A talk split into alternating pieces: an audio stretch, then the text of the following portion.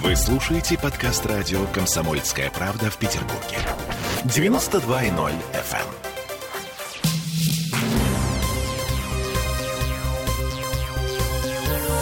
Темы дня. Всем привет. В петербургской студии радио «Комсомольская правда». Я Дмитрий Делинский. И я Олеся Крупанина. И начнем, пожалуй, с ситуации на дорогах. Есть у нас повод опасаться машин со значками «У». Или все-таки нет причин для беспокойства?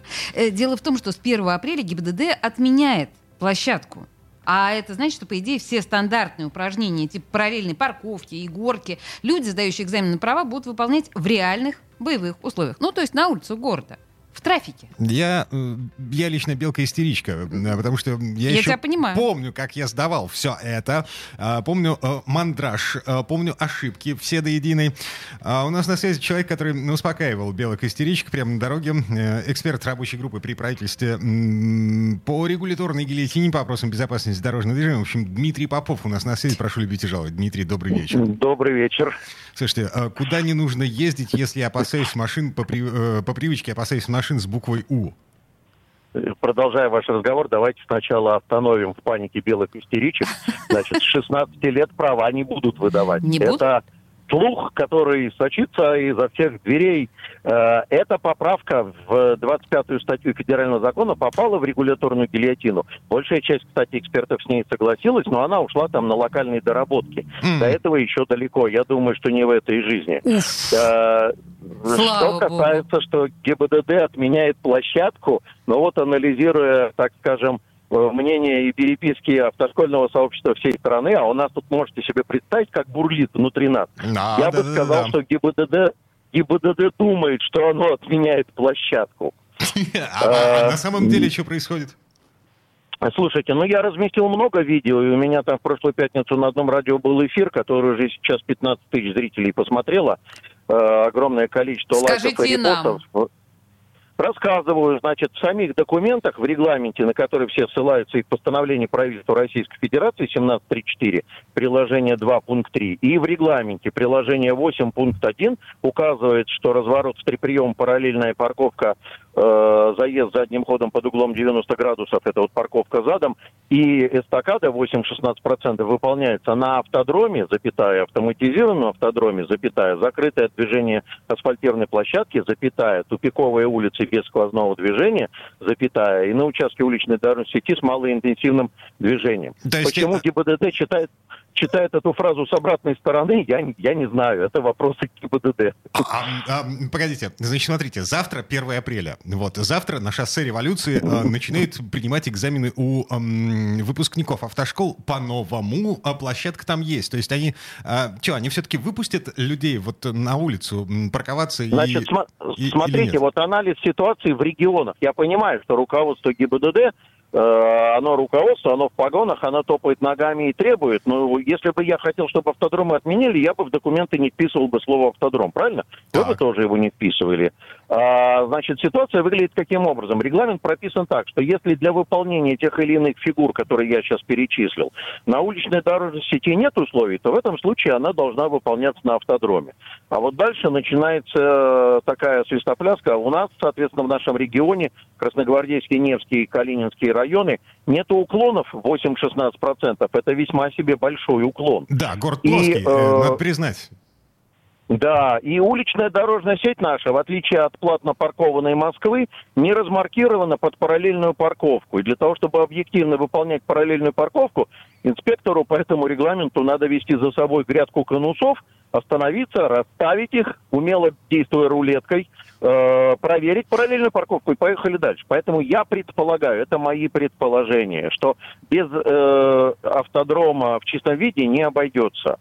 И вот как минимум вот эти две фигуры. Но вот разворот в три приема, я всегда говорил, что на УДС можно найти, на уличной дорожной сети, можно найти место, где попытать кандидата в водители на узкой дороге развернуться. И таких у нас, кстати, много там достаточно. Вот. Не обойдется, а дальше начинается огромное количество вопросов.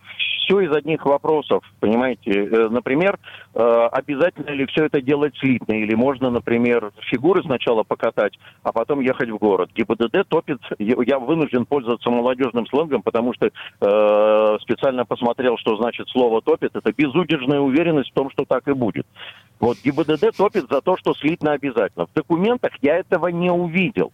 А сочетание слитного выполнения всех элементов и автодрома привязывает экзамен к месту размещения автодрома, понимаете, да? Да. Ну то есть, и, как следствие, очень маленький спектр маршрутов, который позволяет натаскать все-таки человека на ту или иную дорогу. А вывод, я правильно понимаю, что по большому счету ничего не изменится? Вывод напрашивается очень грустный. Первый, их несколько. Вывод первый. Зачем? Если все равно технология приема элементов такая же, как на автодроме, то зачем тогда от него отказываться?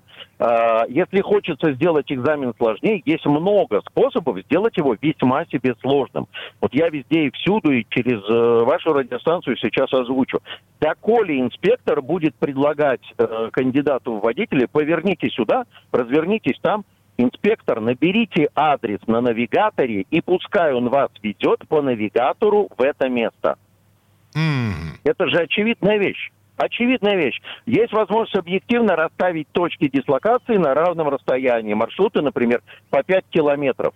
И тогда все будут находиться в равных условиях, с равной степенью сложности, беспристрастный, нейтральный голос навигатора. Даже гендерные предпочтения можно учесть. Хочешь, девочка будет говорить тебе задачу. Хочешь, мальчик. Вот. А главное, чтобы инспектор при этом молчал, это молчание не выглядело угрожающим. Ну да, веселее всего будет выглядеть, если кандидат запросит, а можно мне магистр йода будет, значит, ставить задание.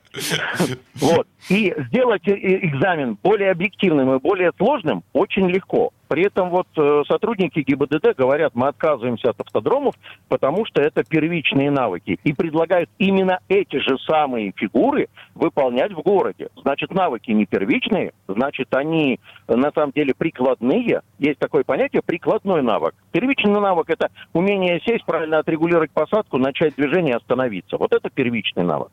Поэтому почему так говорят и что происходит, я не могу сказать. Я завтра предполагаю в первой половине дня съездить в наше экзаменационное отделение и просто посмотреть, потому что я думаю, что в ближайшие 2 недели, например, ничего хорошего кандидатам в водители ждать не приходится от попыток сделать экзамен. Слушайте, Дмитрий, мы в этом случае вот в это же самое время завтра свяжемся с вами для того, чтобы поделиться впечатлениями. Мы вам позвоним. Вот. Спасибо большое. Хорошего вечера. Да. Все, ушел соседи. Дмитрий Попов, эксперт рабочей группы при правительстве России по регуляторной гильотине. Сказал таки, наконец, это слово. Да, по вопросам безопасности дорожного движения. В общем, это было восхитительно, в высшей степени восхитительно. Я успокоен. То есть я уже не боюсь. Если я избегаю шоссе революции, то я, в общем-то, избегаю любой опасности со стороны экзаменующихся, сдающих на права. Господи, Дима, как хорошо, что хотя бы ты не боишься. Осталось, чтобы все остальные перестали бояться, например, я. Ты вообще не водишь машину. Ну, я же езжу на них. Ладно, вернемся в эту студию буквально через пару минут для того, чтобы поговорить еще о переменах, которые ждут нас с вами с 1 апреля. Темы дня.